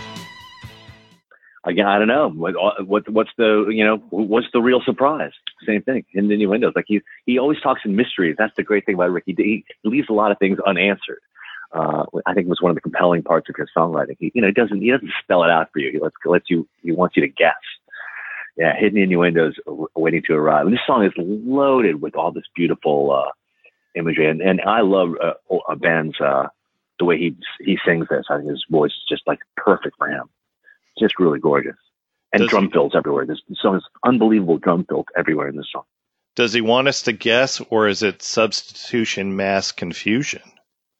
Mm. it, it seemed when I was reading the lyrics that it's it seems specific, like he he had he's talking of somebody specific, but he had almost like when I like when I overanalyze Dangerous Type, it almost seems in the second verse like he's talking about. Uh, a musician, like a, a female rock star that huh. he's, you know, because there's something about uh, slipping the seine, electric rock, angel roller. I can hear what you're playing. Oh. So, oh, I, interesting. I, I felt like it was specific to somebody, and maybe even somebody that he was, because uh, uh, some of his songs have kind of a an, an obsession, you know, adoration, kind of a, right. a far off girl that he's watching and really interesting. Into. Yeah, I love all his weird. Word images, they just they stick in your head, and yeah, what they mean could be could be anything. I guess uh, only he only he knew, but yeah, they're so sticky. Like, and this is a, it's a great, you know, that that you know, it's a, another great, a beautifully constructed song. Great, uh, great hook, man. Bye Bye Love. I don't know, it's just great. It's just great. I love it. Yeah, the lines that always stuck with me, especially when I was in the whole dating scene. Was always it's some other guy. It's just a broken lullaby. Yes, so oh, yeah, gorgeous. And I love that so that that little and that little thing, that little change, whatever that chord change in. I think it's really gorgeous. And the uh, yeah, like I said, it's an orangey sky, like that. That I don't know why orangey sky is such a weird common. You don't think about an orange sky, though it happens. Like oh, I don't know, fantastic. Like that has always stuck with me. Uh, uh, it's one of those things that it's inexplicable, like why that weird combination of words. Should be so plangent, but nah, I love it. I love it. Yeah. And what a great, I mean, because I, I, that does conjure up sunsets. And like I say, the, the lines after yeah. it's, it's, it's, oh, yeah. it's always yeah. another guy and a lullaby. Yeah. All kind of yeah. You know, it's funny. I never, saw, you know, you're absolutely right. I never thought of it as a sunset. That's clearly what it's talking about, I guess. But I always thought it's something darker, like orangey sky. I always seemed like that's like the wrong color for the sky is absolutely the wrong color. When is the sky orange? It is orange at sunset. You're absolutely right. I'll have to, re- I'll have to reassess the whole thing. I was been wrong for thirty-five years. Yeah, I, I never equated the two of those with the orangey sky. Yeah, I, that's that's usually a sunset and you're and then you're singing about I don't know my why. Love. So it's like the yeah. sun is setting yeah, on this relationship. Setting, yeah. yeah, absolutely. You're right. You guys are absolutely right. Thank you for clearing that up for me. I appreciate it. See, that's why I do. That's why I do that's these sick. things. I find out things I didn't. I didn't. Yeah. Know. You stinking genius, Wayne. Well, this this is all I've got tonight. yeah. uh, you're so you're so magic. Yeah. All right, uh, Wayne. Let's get some scores. Uh, I gave it a four. The it's a Ben Orr song, I guess, but uh, it, it's great. This whole album is great, but the, to me, the the chorus is the highlight. I just love I love that part the, okay. uh, of all of it. All right. Yeah, I, I love Ben. I love Ben Orr's singing voice. I really do. I'm a big fan of his his voice, and I, this is a great song for him. And I gave it a six. Okay, and I gave it a three, and I, but I still love the song. All right, moving in stereo, second to last song.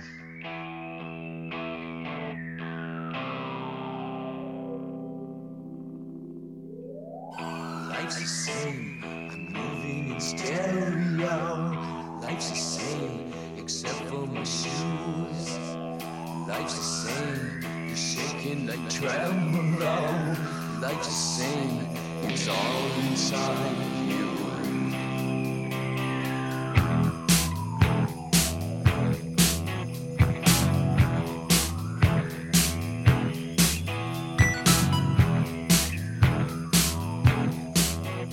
So let's play Song Association. When you hear the song, what do you think about? Phoebe Cates' breasts. Yep. We did we did an episode on the Fast Times at at, at uh, Ridgemont High soundtrack. Um, that was uh, with our, our, our good friend and, and novelist Jonathan Evison, and that was just a hoot. So, and Phoebe Cates did come yeah. up. Yes. I, I oh believe, yeah, how could she not? I believe Jonathan talked about the Juergens um, during that song. Judge Reinhold in the bathroom. That's it. Out the window. That's it. What do you guys I think? I love it. What do you guys think of moving in stereo? Outside it's of Phoebe Cates. It's definitely, I gave it an extra point for that, but it's it's clearly the darkest song, uh, you know, kind of atmospherically. It's, you know, and like I had said, Good Times Roll is kind of a mixture of that synth and and and guitar driven, and this is on the other side of that, much more uh, of a of a keyboards based song. Yeah. And it always, yeah. but it's it's got that weird atmospheric feel to it that makes me, and I have never gone uh, taken L S D, but this is always what I think of. It would be like being on L S D. Interesting, yeah, yeah. I, I, I the, you know, here you hear that how their production was full of space. You know, there's this giant, big, uh, like concrete snare drum. That's huge, pounding snare drum. A lot of space in the songs. It's very atmospheric. I always really liked it, and I and I, and I got to. I played some shows with Rick. Um, after we, we made that record, uh, Troublizing, and we did, yeah, maybe like six shows together. And one thing I remember very specifically was a moment on, on we were playing it, we were playing this song at, uh, it was in a set, and we were playing it like Irving Plaza in New York. And whatever, we had finished the song before, and we segued. So, and, and then, and Greg would just put his hands down on the keyboard, and you get that, that sort of washy sort of keyboard that's the beginning. And then, you know, and, and he, so we did that live, like, uh, uh, you know, with no introduction, like we start playing that note and you could hear like the, the whole room went, oh, are they, and then Rick hit the, like the bam, bam, bam, bam, and the place went nuts. And then we pounded, we pounded into the song. It was just great. It was just like a, one of my most favorite moments playing with Rick was playing this song. It was just great. So good. I love those kind of stories, Ira. No, man, I was one of the greatest. Like those, those kind of moments are irreplaceable. I'm so lucky to to, to have had those experiences with him. You know, to be able to, you know, stand between like Rick in front of me and and and and uh, and, and Greg Hawkes off to one side. And I was also with like Melissa Alftamar from Hole was playing bass, and Brian Baker uh, from Bad Religion was playing guitar. It was a really fun band. Everyone was. We had a great time. Super nice people. Uh, but yeah, that was, some of those moments really. And playing, I remember we, the last show we did was in Boston, and David Robinson. I got to meet David Robinson just for a quick second, but uh, man, that was a, that was a good time. Do we have any idea what the lyrics mean, or do we care? uh, oh, I have no idea. I really, I, this one, you know, it's like the same except for my shoes. Right. Like right. you say, this one always, it, that couple, the atmospheric sound and then coupled with the lyrics, it just made me always think of like a trip, like an acid trip. Mm-hmm. Yeah, it's very trippy. It is a very trippy song, no doubt, no doubt. I noticed this is the only song that that anybody else gets a song credit, and I'm assuming it's it, and it's Greg Hawkes, and I'm assuming it's for the amount wow. of synthesizer work that's in it. He's he got a writing credit. I got to think. Oh, is that right? Well. Yeah, that's pretty unusual in in the Cars catalog, catalog, I believe. It was mostly Rick. Yeah, it was Rick. Pretty much wrote everything. Yeah. Yeah. All right, let's get some scores on Moving and Stereo. I give this a four. Wayne? I gave it a three. And Ira? As did I, Wayne. I am with Wayne on this one. All right. All right, let's stand wrap- with my friend Wayne. All right, let's wrap this up. Here is All Mixed Up.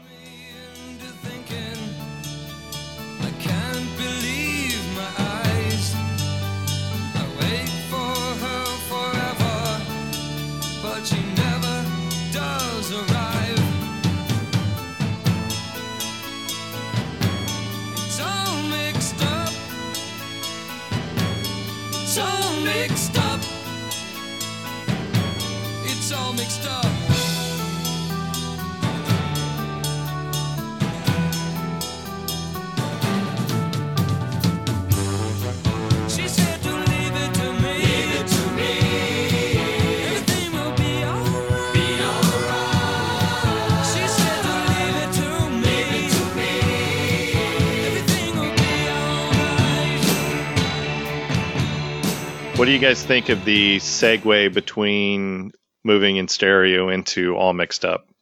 Does it work? Yeah, I yeah. And in fact, I think they released it like that as the B-side to something.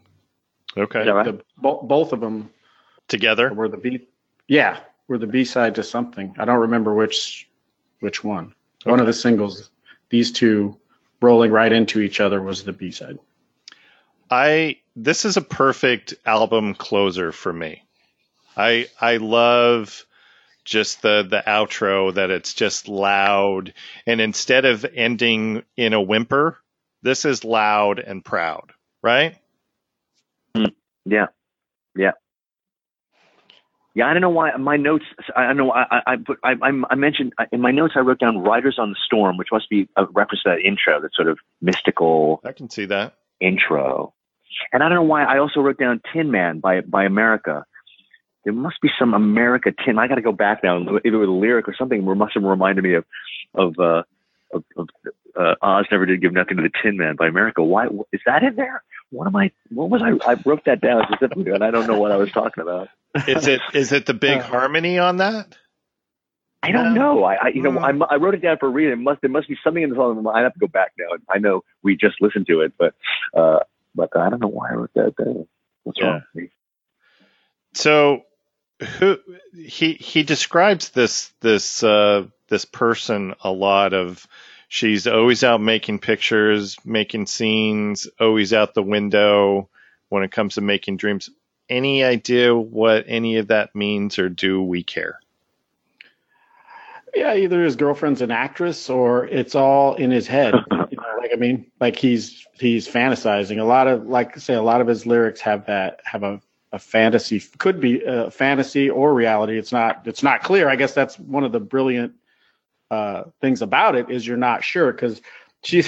But, but if she is real, she's she's uh she's she's giving him the old gaslight treatment. She's. Uh, oh, I realize now what it is because the, the, the it's the it's the it's the melody that. Uh, Da, da, da, da, da, da, da. There's a little melody in there, which is exactly like it's the Tin Man melody. That's why I wouldn't mind it. Oh, yeah. Okay. Now da, da, da, da, da, da, da, da.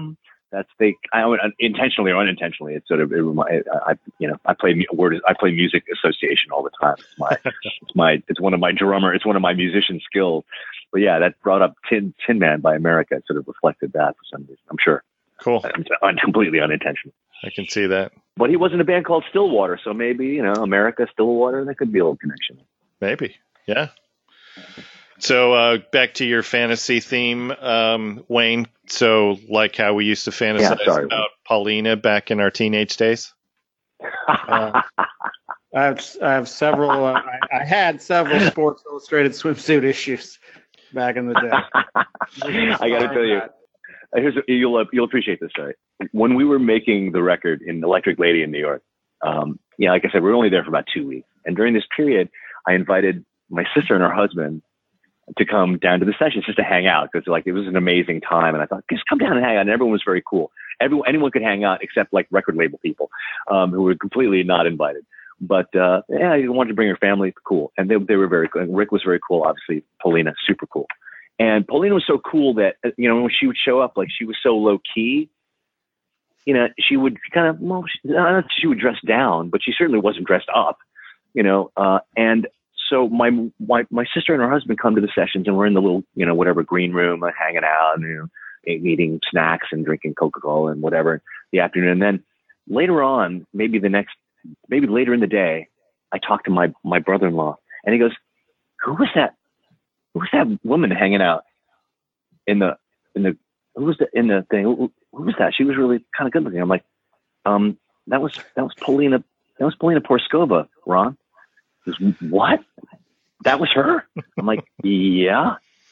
And, and he, he could not believe it, because she was so low key, and she wouldn't like, you know, she, when she ended, I mean, she was, listen, she's drop dead beautiful without like, you know, she doesn't have to put on anything on her face. I, nothing.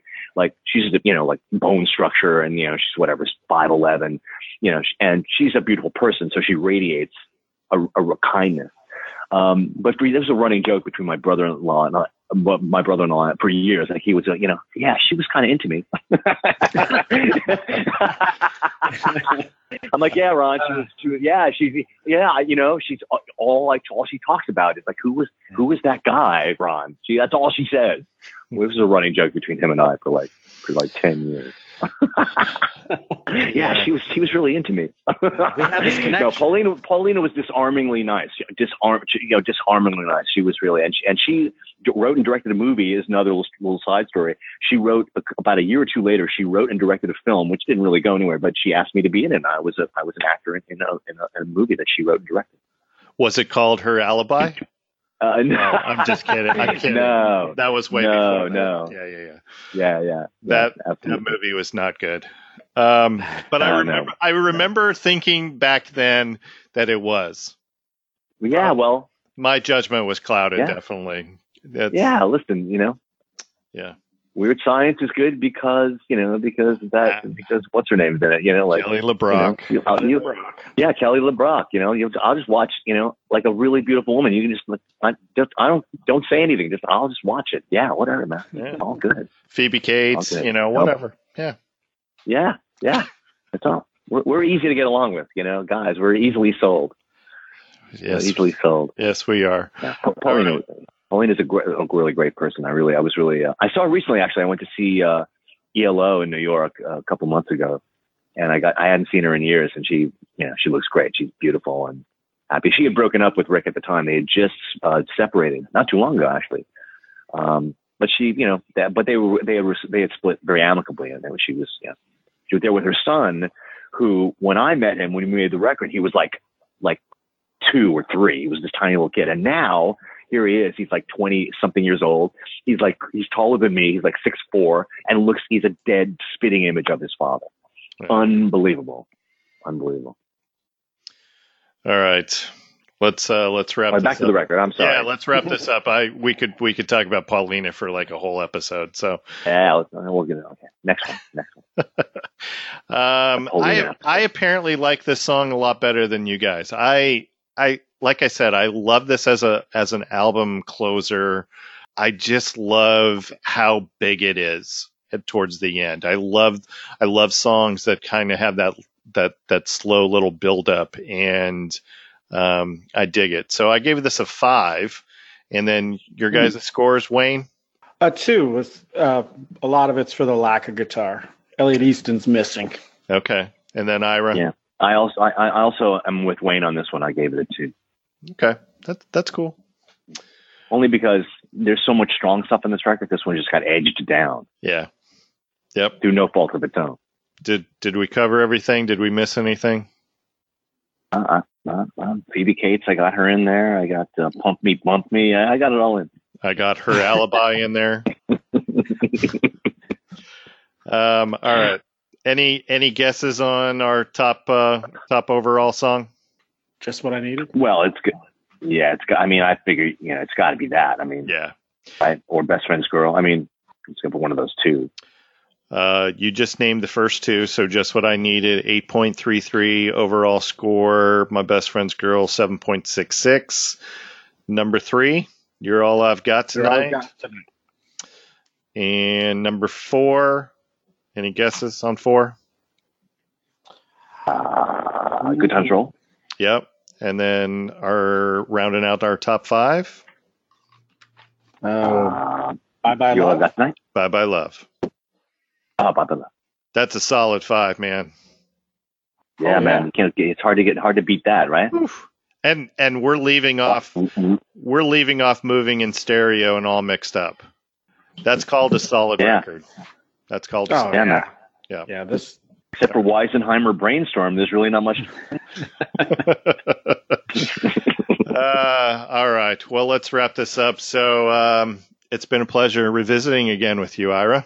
Oh, what a what a what a, what good fun this is, man! Thanks, thanks, guys, for having me. I love it. I love it. I love get. I love digging into these records. Absolutely. So remind our listeners where they can find all the happenings of Nada Surf or Bambi Kino. Well, there's.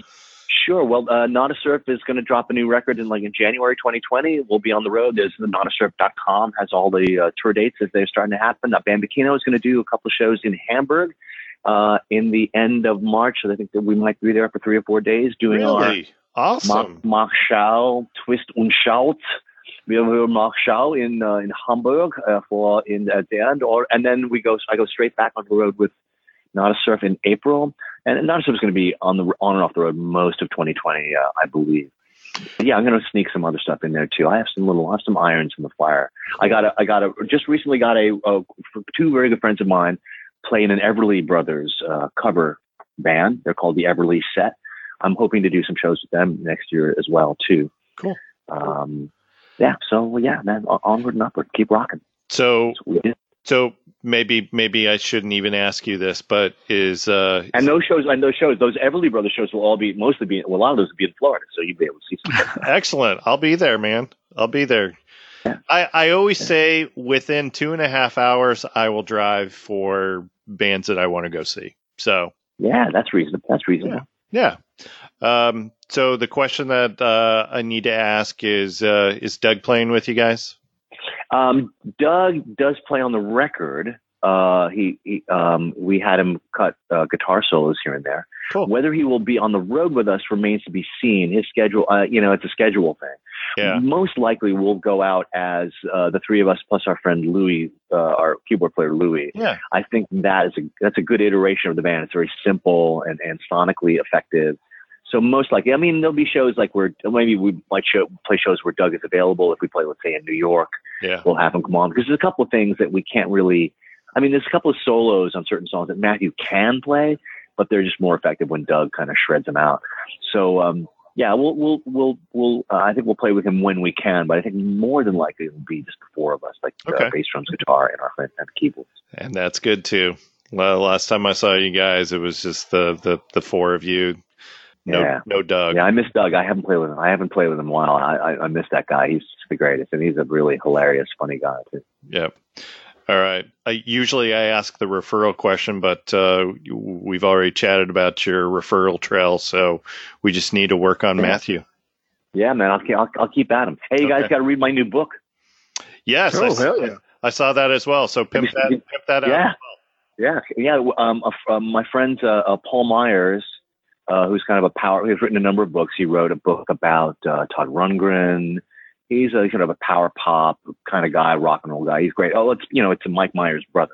Uh, but he's also a singer-songwriter, has been for many years. And a guy named uh, a Steve, uh, oh, I'm going to drop Steve's last name in a second. He was the drummer in, a, in an L A band called Czar, who was sort of a big power pop band uh, in the early two thousands. He contacted me, uh, and he was they're doing they were doing a sort of a compendium about power pop, where all these different writers sort of sending in their you know th- uh, various aspects of power pop, uh, and uh, it's you know, uh, uh, various aspects. So he said, uh, "Would you like to write an art a thing about just power pop drummers and power pop drumming?" I'm like, "Well, I guess if I if I can't hold forth on that. What can I do? So, um, so yeah, I, I, I, I, I, little article is sort of trying to give an overview of the elements and the, you know, what power pop drumming is kind of about. And I sort of showed some examples through some, a handful of drummers. Um, and, but the whole book, like I, I, I haven't read it cause I'm intimidated, guys, like, uh, like, uh, um, uh, cause there's some amazing writers. Like, I think I'm like right next to like, uh, like Michael Chabon is like oh, in there really? too. And I'm like, okay. uh, yeah, I'm like, holy cow. So I'm in really, I'm in really good company. Uh, for someone who's not like a professional, like I'm mostly like a Facebook poster. I'm not a, you know, so, uh, so I've, I've parlayed this into a, a spot in this book. So I'm very excited about that. It's pre-ordering now. And it's, what is it called? Uh, it's, it's named after a Raspberries song title. It's called, uh, oh, yeah, I can't promote the book without knowing the title, right? Uh, it is right here. And the book is called Go All the Way. That's it. It's edited by Paul Myers and S W Loudon, which is a sort of the pen name of, uh, of my friend Steve. Um, yeah, it's got all these amazing writers. It's got, uh, Uh, um, like I said, uh, I'm in there, uh, uh, Michael Chabon is in there, uh, a few friends of mine, uh, oh, uh, uh, a member of, um, Daniel Brummel, who's played with Nada Surf, was a member of the band Ozma. You know, these people know what they're talking about. So it's, uh, it's, uh, it should be really good. I'm very excited about that. Awesome. I'm, I'm getting ready to go see a power pop guy on Wednesday and Ken Stringfellow. Oh, the great Ken Stringfellow. Yeah, no, we have a, I have a long relationship with him as well. Fantastic guy. Yep. All right. Um, so as a reminder, you can find all of our happenings on our Facebook page for the Records Revisited podcast. We're on Twitter at Podcast Records, also on Instagram using the hashtag Records Revisited Podcast. Find all of our episodes on Apple Podcasts, Castbox, Stitcher, iHeartMedia. We're now on Google Podcasts as well, and you can find all of our old episodes if you just go to Records Revisited Podcast as well. On all of those platforms, go subscribe and rate or review us. So thanks for listening. Please go support the arts. Go to a live show, buy a T-shirt of the band, buy a record. And in January, go buy Nada Surf's new record. Visit a record store. Yeah. And not just on Record Store Day. We are Records Revisited, and we are out. Oh, the timing is everything, you know. Perfect. We harmonize so well.